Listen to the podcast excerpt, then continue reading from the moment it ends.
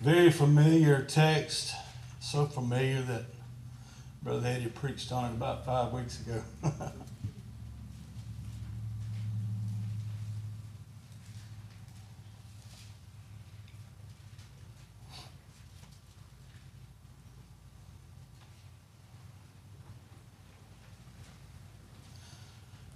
chapter 28, verse number 3. And when Paul had gathered a bundle of sticks and laid them on the fire, there came a viper out of the fire, out of the heat, and fastened on his hand.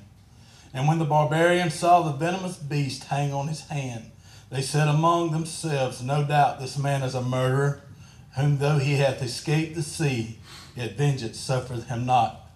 And he shook off the beast into the fire and felt no harm.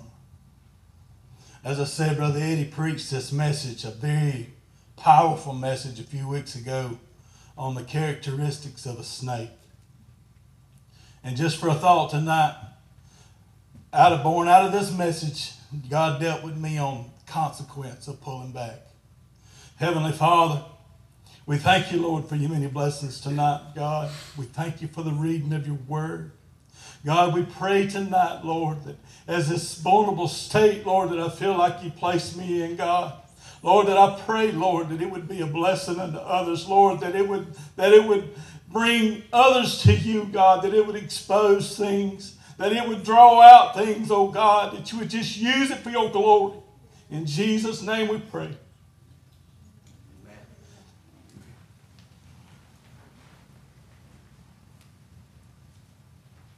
Like I said, Brother Eddie preached on this, on the, on the characteristics of a snake. He went on into saying how it is to be snake bit. Oftentimes, people view those that are remarkably afflicted as wicked. And this is a very heroic story. I mean, just to be there and imagine that you see someone bitten by a snake and they just shake it off in the fire and nothing, nothing happens to them. But this is a story tonight that's not so heroic.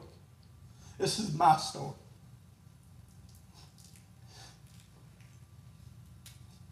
And I may cry some, but I guess that'll be all right.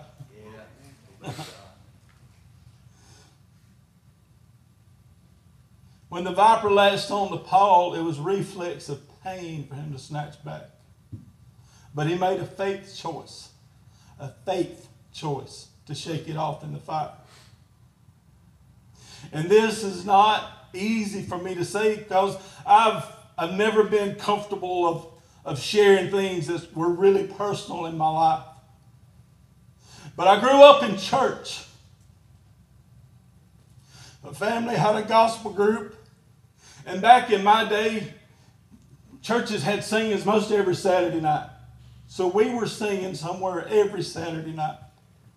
And about 17, when I was 17 years old, I felt the call of my life to preach the gospel. And with that, our pastor at the time had retired, and we had a, another new pastor, but mom and dad were friends with both very well. And I went to the one that was really close to us, and I expressed to him that I was called to preach. And with that, within a few weeks of that, the pastor that we had at the time had invited him to preach on a Sunday night. And lo to my demise that as I got to church that Sunday night, guess who was preaching? I was betrayed. Something changed in me that night as I looked out over the audience and I could see him sitting toward the back, he just had this face. It was almost like he did it on purpose, and I was I felt so defeated. I left that night running just as hard as I can from church. Snake bit. Backslidden with no ability to trust any man. Dead man walking with so many walls. I learned how to cover how I felt inside. And just like that of a fruit, like an apple or a peach or whatever, you know, you can see Just by looking at an apple, you can't tell that it's bruised until after a certain, you know, after it's been sitting for a while. But that's how I was. Looking at me, you couldn't see that there was anything wrong. But I was so bruised inside. In and out of church. And I just couldn't get past it. But God just kept drawing and kept drawing. I would show up at church and He would just pour out a blessing on me. But it was just something there. I just couldn't get past it. Until the day I made up my mind, it's time.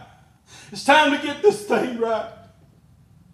And I'll never forget the day that I walked through those double doors right there. I walked into the church and as the music started, I felt something I've never felt. I felt in a long, long time. I got met by an old friend. And on a Sunday morning, on my face, kneeling right here, I still remember it to this day. God said, You spent most of your adult life with this venom running through you snake bit, living your life however you wanted to live it. But it's time to let me have it. Luke 4 and 18 came very real to me. The Spirit of the Lord is upon me because He hath anointed me to preach the gospel to the poor. He hath sent me to heal the brokenhearted, to preach deliverance to the captives, recovery the sight to the blind, to set at liberty them that are bruised. That morning he set me free.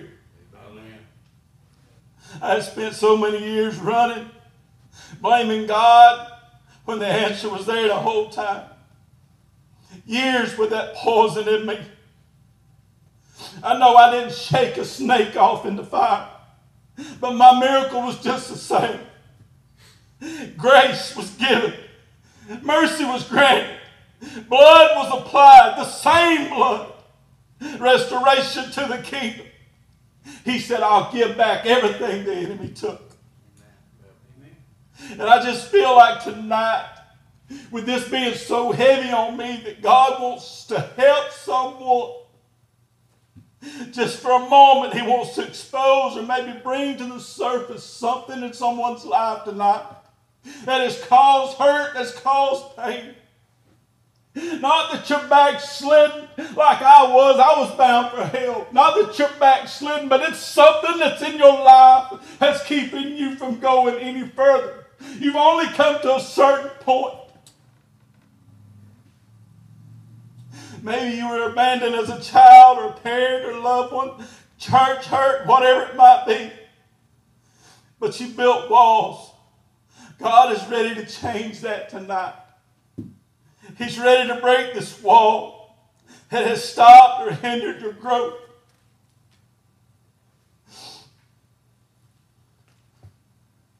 Mark 5 25 through 9. And a certain woman which had an issue of blood 12 years and has suffered many things of many physicians and had spent all that she had and was nothing better, but rather grew worse. When she had heard of Jesus, came in to press behind and touched his garment. For she said, If I may touch but his clothes, I shall be whole. And straightway the fountain of her blood was dried up, and she felt in her body that she was healed of the plague. Yeah. There's two things I want to look at in the scripture. Number one is just, it wasn't just a stroll for Jesus to go down this road. Everyone was trying to get to him. He was very pressed. So it, this woman really had to struggle to get to him. But under the Levitical law, she was separated and considered unclean, not permitted to worship in the tabernacle. Hear the mental struggle. You just hear the mental struggle as she decides to meet Jesus. Just so many emotions that was probably running through her mind. Lord, eh, I'm, I'm, already, I'm already sick. What have I got to lose? But the fear of rebuke even unto death. But if I could just touch his clothes and not him. Yeah. Suffered for years, and this was her only chance. Also, want to look at the crowd. So many times we get lost in things that's going on around us, even in church. The crowd was focused on Jesus. They could have very well never, they never saw the woman. They could have very well saw her and, and hindered her healing. I wonder how many times we hinder God's work by being distracted by others in church and not focusing on just Him. You can be like this woman tonight. Verse 33 and 34. But the woman, fearing and trembling, knowing that was done, what was done in her, came and fell down before him and told him all the truth. And he said unto her, Daughter, thy faith hath made thee whole. Go in peace and be whole of thy plague. I really feel like this is for someone. She went from unclean to daughter plagued to being made whole. So, what is God saying? With all my heart tonight, I hear Him saying, I'm not finished yet. For we are His workmanship created in Christ. Philippians 1 and 6 being confident of this very thing, that he which hath begun a good work in you will perform it until the day of Jesus Christ.